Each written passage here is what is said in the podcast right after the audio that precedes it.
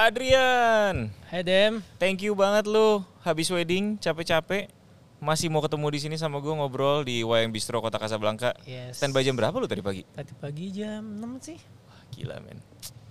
Hari Sabtu standby jam 6. Sekarang udah jam 4. Masih seger? Masih. Pesan dulu kali ya biar boleh. Gak ngantuk-ngantuk. Lu mau pesan apa? Gue kopi boleh? Kopi, gue hot tea sama aneka gorengan kali ya, boleh. Biar lebih mantep ya. Mas mau pesen hot tea, kopi kalau ada sama aneka gorengan. Ya, yeah. Thank you. Gimana lu tadi klien live streaming ya tadi pagi ya? Enggak sih, hari ini kliennya klien wedding biasa. Klien foto wedding. Klien foto wedding. Lucu juga ya perjalanan lu dengan dunia wedding ini. Dulu gue awal kenal lu dengan Sangjit, yep. Sekisah Sangjit ya kan. Betul. Merambah ke foto wedding on the day, yes. Priwet juga handle dong ya. Handle. Sekarang ke live streaming. Yep. Yep. Nah ini yang menarik nih yang pengen gue bahas nih live streaming hari ini. Berapa lama sih preparationnya dan mungkin kalau misalnya nih seorang klien lagi milih vendor live streaming dari semua yang ada gitu. Apa yang bikin sekisah live streaming jadi sedikit stand out dibanding yang lain gitu, Dri, misalnya? Wow, apa ya? Kalau ngomongin alat mungkin kan mirip-mirip sih. Mm-hmm. Cuman alat gue beli sendiri, mm-hmm. Jadi gue nggak sewa. Which is ya gue tahu kualitasnya. Jadi kemungkinan untuk error kalau sewa kan mungkin gede. Mm-hmm. Tapi kalau gue ya kabelnya goyang, apalah. Alat gue jadi gue bisa care sendiri, gue bisa benerin sendiri, misalnya kenapa-napa ya udah gue pokoknya gue jagain sendiri, jadi nggak dari tangan ke tangan dan yeah. Selalu yang operasional itu selalu gue. Bener-bener. Gitu, jadi kalau ada apa-apa si live streamingnya nggak bukan nelfon vendor rentalnya. Iya betul. Bro ini kenapa nih gitu, lu tahu sendiri gitu kan alat yes. Lu sendiri.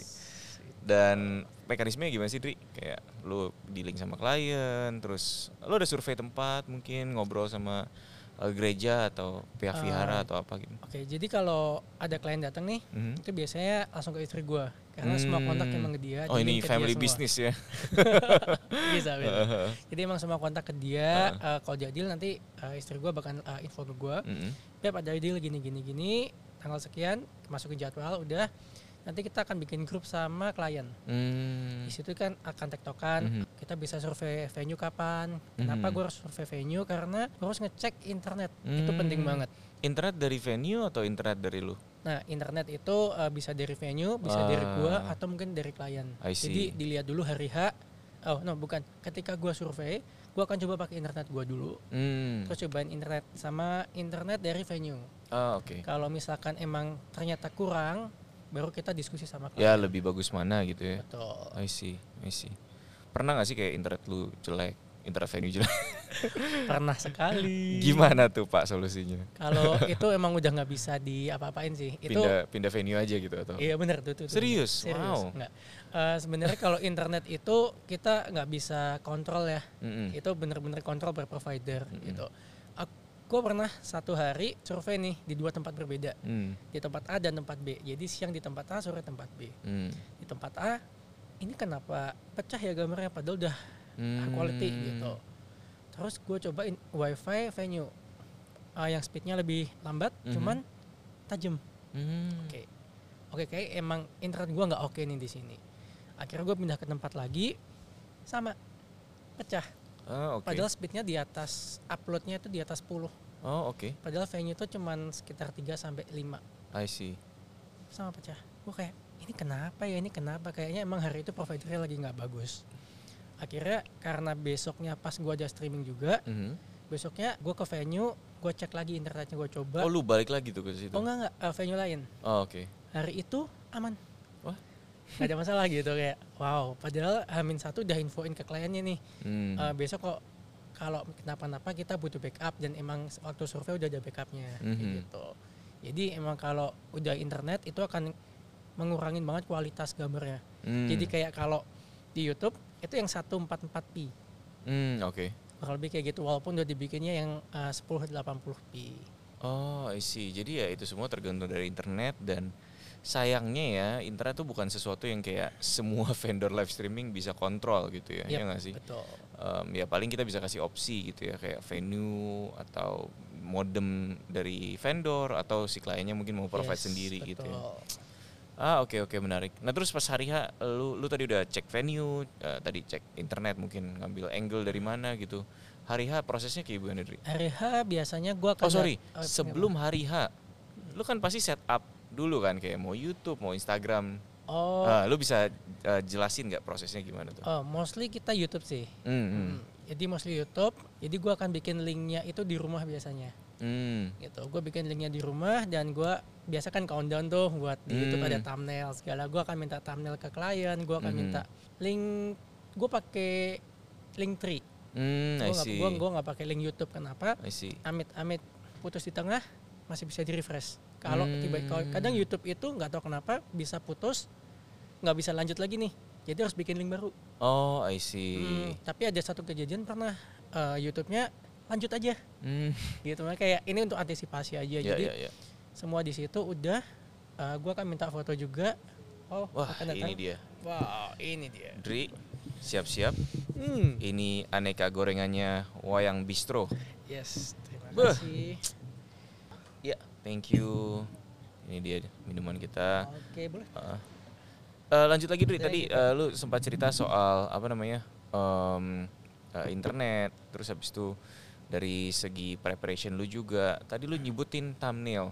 Yep. Itu klien tinggal terima beres apa gimana tuh? Apakah lu mesti kontak si yang bikin invitation, online invitation mungkin, atau lu editin buat mereka misalnya? Oke, kalau thumbnail kan memang itu foto prewed dari klien. Jadi emang gue mintanya terima jadi mereka akan kasih ke gue. Sambil makan ya? Oh, silakan. Monggo. Mereka akan kasih ke gue foto-foto dalam G Drive biasanya. Kasih ke gue G Drive, itu banyak foto, gue akan nanya mana yang mau jadiin thumbnail untuk YouTube nih. Mereka kan pasti akan pilih mereka satu. Pilih, gitu ya, mereka gitu, dan gue biasanya selalu rekomend kayak cari yang landscape ya, karena kan YouTube nggak susah kalau berdiri. Iya. Gitu. Kecuali lu editin lagi gitu, cuma jadi ribet ya. Jadi nggak oke. Nah, terus udah sampai nanti hari H kita bakal tektokan terus sih via grup, kalau ada apa-apa bakal ngobrol di situ. Hari H gue akan datang 2 jam sebelum. Oke. Buat gue 2 jam sebelum ini krusial sih. Kenapa? Sorry Dri, sebelum nyampe ke sana, YouTube channelnya YouTube elu atau YouTube dia atau itu terserah kliennya? Itu YouTube gue. Oke. Tapi kalau kliennya udah punya YouTube sendiri silahkan go ahead. Kita nggak pernah ada masalah. Jadi, dan terserah dia gitu ya. Untuk link kalau kadang klien udah punya, sekarang kan banyak banget nih invitation gitu. Iya, benar. Mereka suka banget kayak, "Kak, pakai websiteku aja, pakai websiteku." Oke. Akhirnya di embed ke website gitu ya. Iya, either di embed atau gue akan request ke mereka kalau diizinin untuk login di hari H, karena gue akan bikin link di hari H. Kenapa ya, ntar gue jelasin ya sekalian kenapa gue standby 2 jam sebelum. Bener. Jadi hari H gue akan datang 2 jam sebelum. Kenapa gue bilang krusial, sejam pertama tuh krusial banget. Kenapa? Karena kita datang kadang ada yang lupa nih meja, kursi buat kita, di mana kita duduk itu matters banget gitu. Jadi kadang belum ada mejanya nih, tapi kalau udah ada mejanya itu bener-bener saving time banget.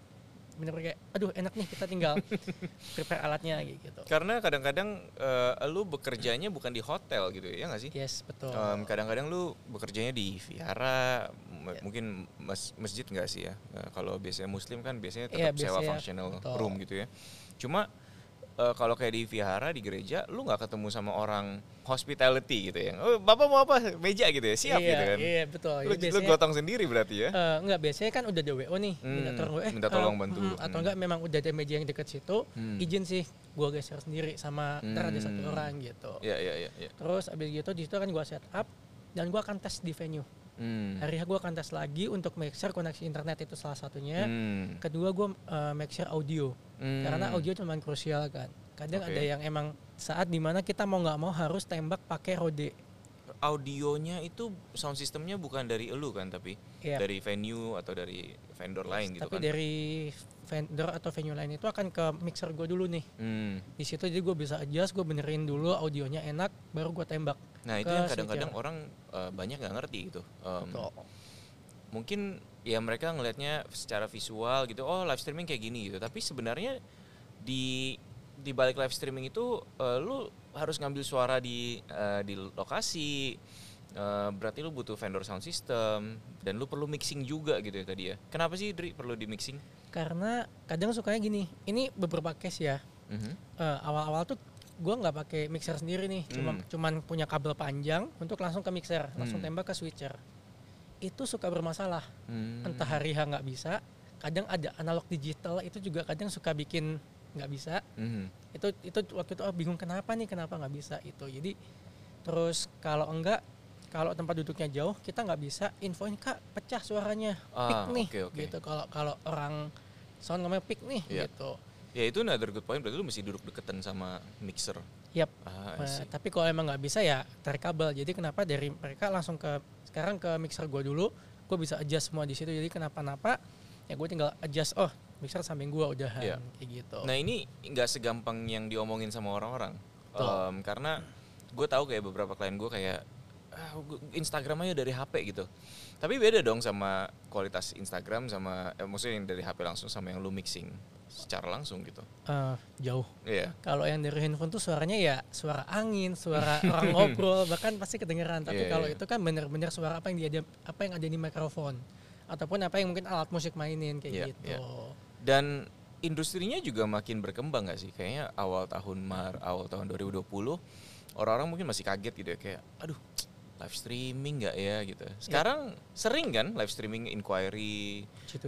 Udah jadi sesuatu yang normal gitu ya. Orang-orang juga mungkin udah lebih teredukasi dengan market yang ada gitu ya. Yes, betul banget. Dan biasanya kayak sejam awal setelah itu biasanya kan fotografer-videografer pada turun nih. Nah, gue akan datang ke mereka, gue permisi nih gitu. Kenapa? Kayak karena mereka kan main documentation.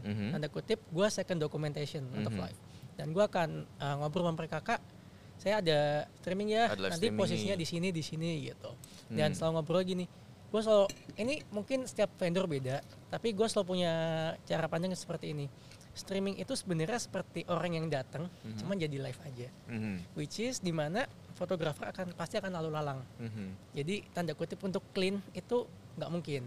Ya, karena pasti si klien juga kepengen momen-momennya tuh tertangkap dengan si foto kan. Betul. Jadi apa ya, harus prioritasin ya kan? Yap. Jadi emang selalu akan ngobrol sama klien juga. Kita infoin nanti kita akan seperti ini ya, nggak mungkin 100% gitu. Nggak mungkin 100%, tapi kita akan koordinasi dengan tim foto video di venue, di tempat untuk supaya nggak blocking.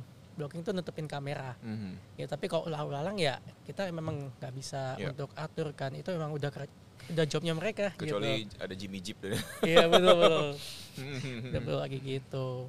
Itu lumayan sih. Jadi serunya ya ketemu teman baru di situ biasanya. Iya. Itu setelah sejam biasanya itu gua akan selalu online tuh.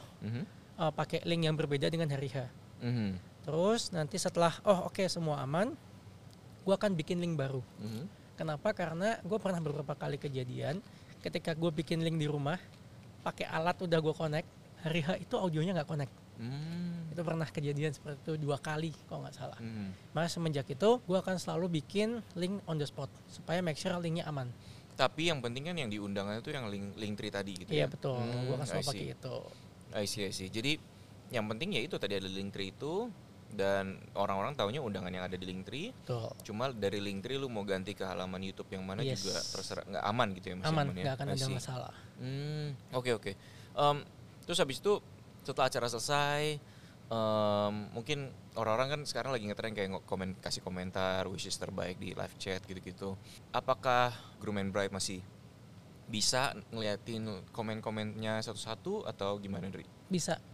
Itu problem kita di awal tuh. Pertama kali kita live, kok komennya nggak nongol ya? Nah, akhirnya ya kita copy komennya, chatnya itu.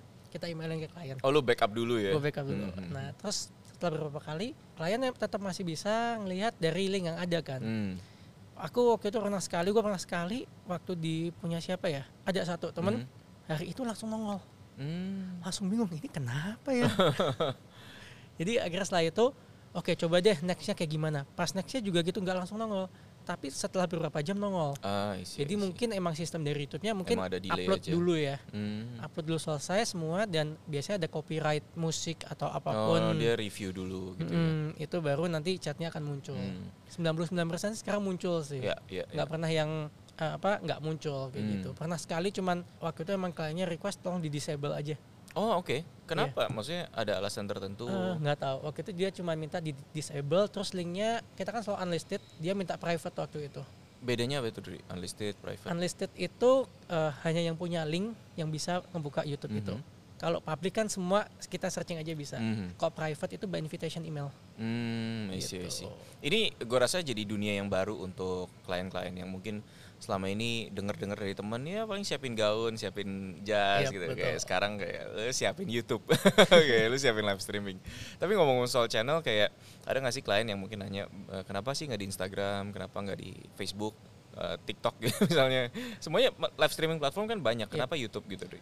Mostly YouTube sih, karena YouTube tuh yang paling gampang diakses. Banyak teman juga yang nggak tahu nih, ini mungkin experience gue. Banyak teman gue udah nggak pakai YouTube. Nggak pakai Facebook.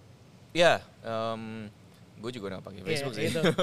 Instagram sama kayak TikTok gitu. Mungkin gue masih belajar lagi gitu. Kalau YouTube sama Zoom itu paling enak sih sebenarnya.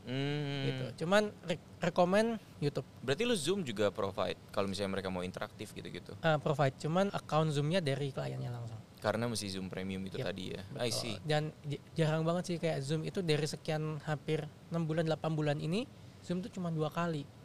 Kata-kata YouTube. Oke. Ya mereka mungkin ada wish yang dari luar kota gitu atau dari mana mereka mau interaktif gitu ya. Iya, betul. Kemarin ada kemarin ada satu klien dia bokapnya itu masih di China, nggak bisa pulang.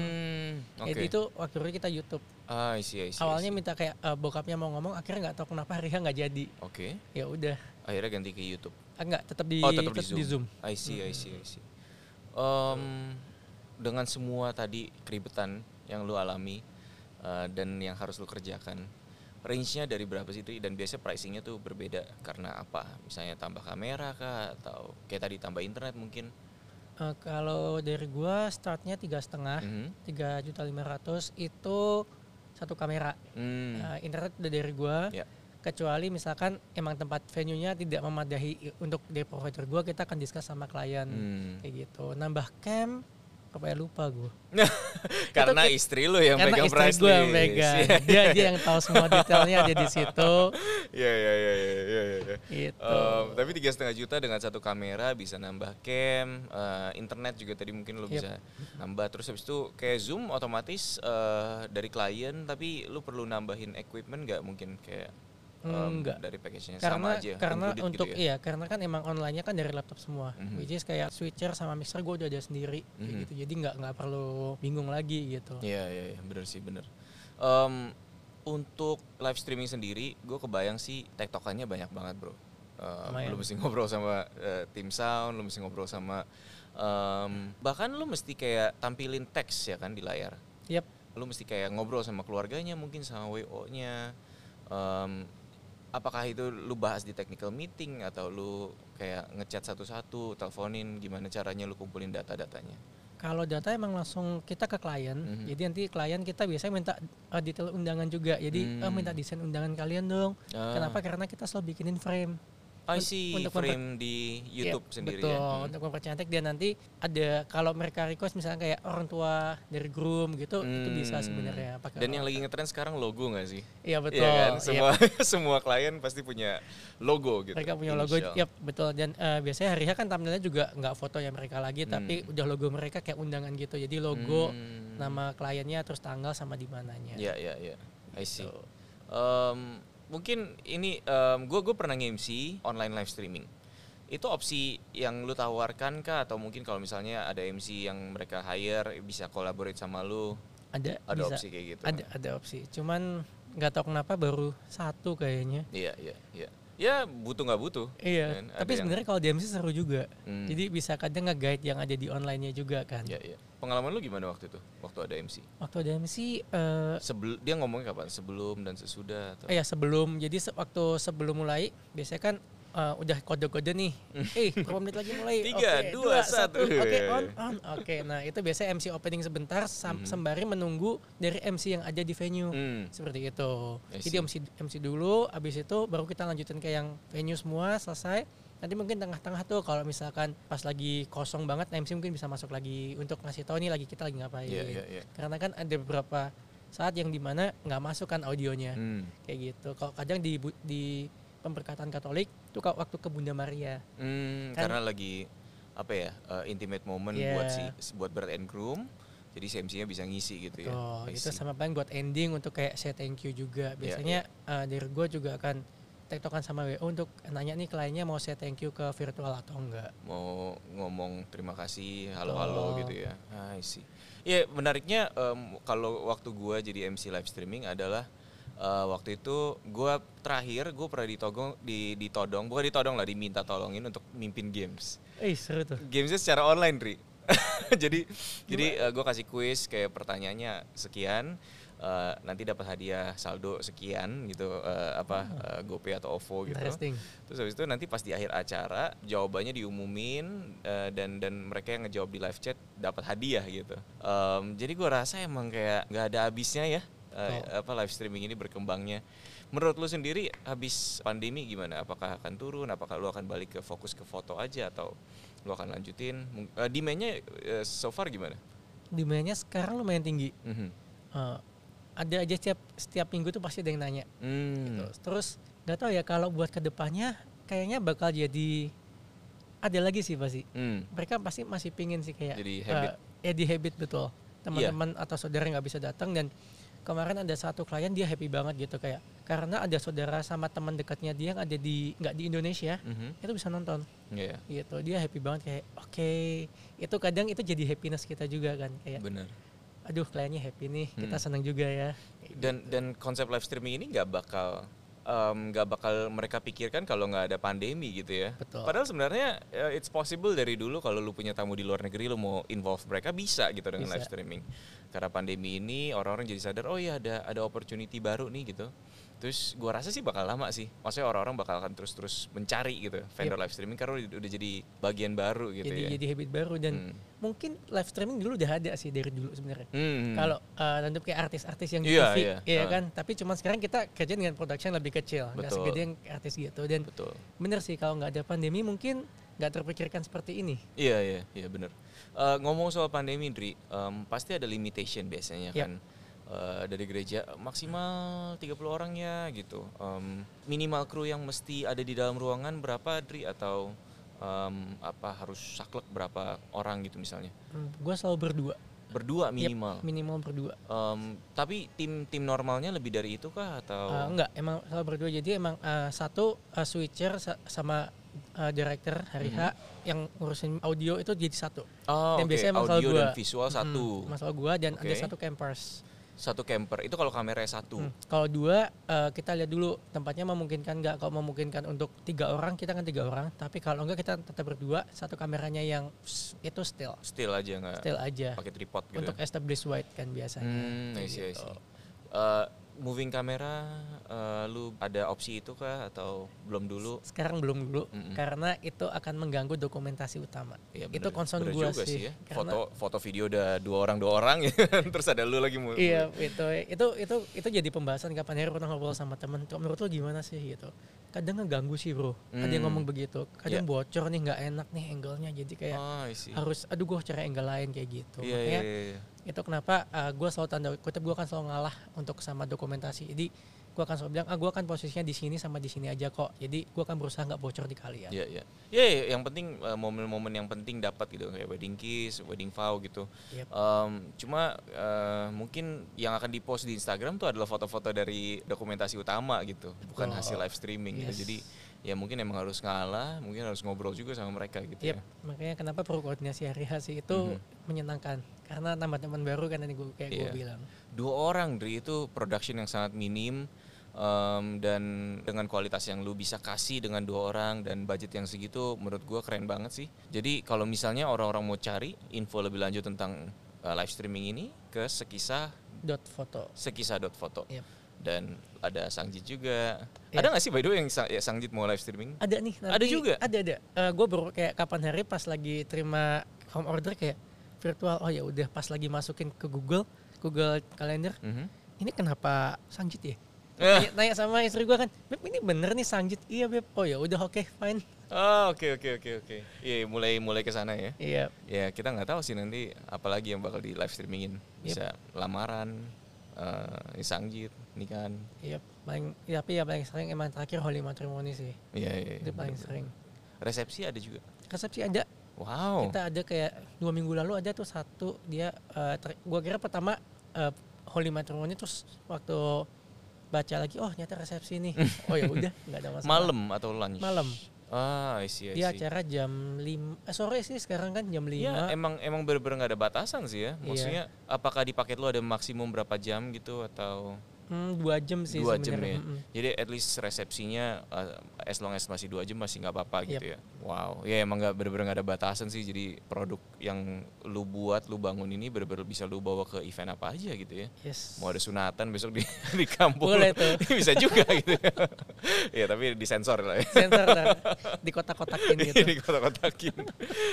Dri, thank you banget ngobrol-ngobrol hari ini. Ini gorengan boleh dimakan loh. Boleh, aduh gue lagi diet beneran nih. Aduh bro, sayang banget. Sayang banget. Ya, tapi anyway, thank you, good luck buat sekisah.photo ya. Thank you bro.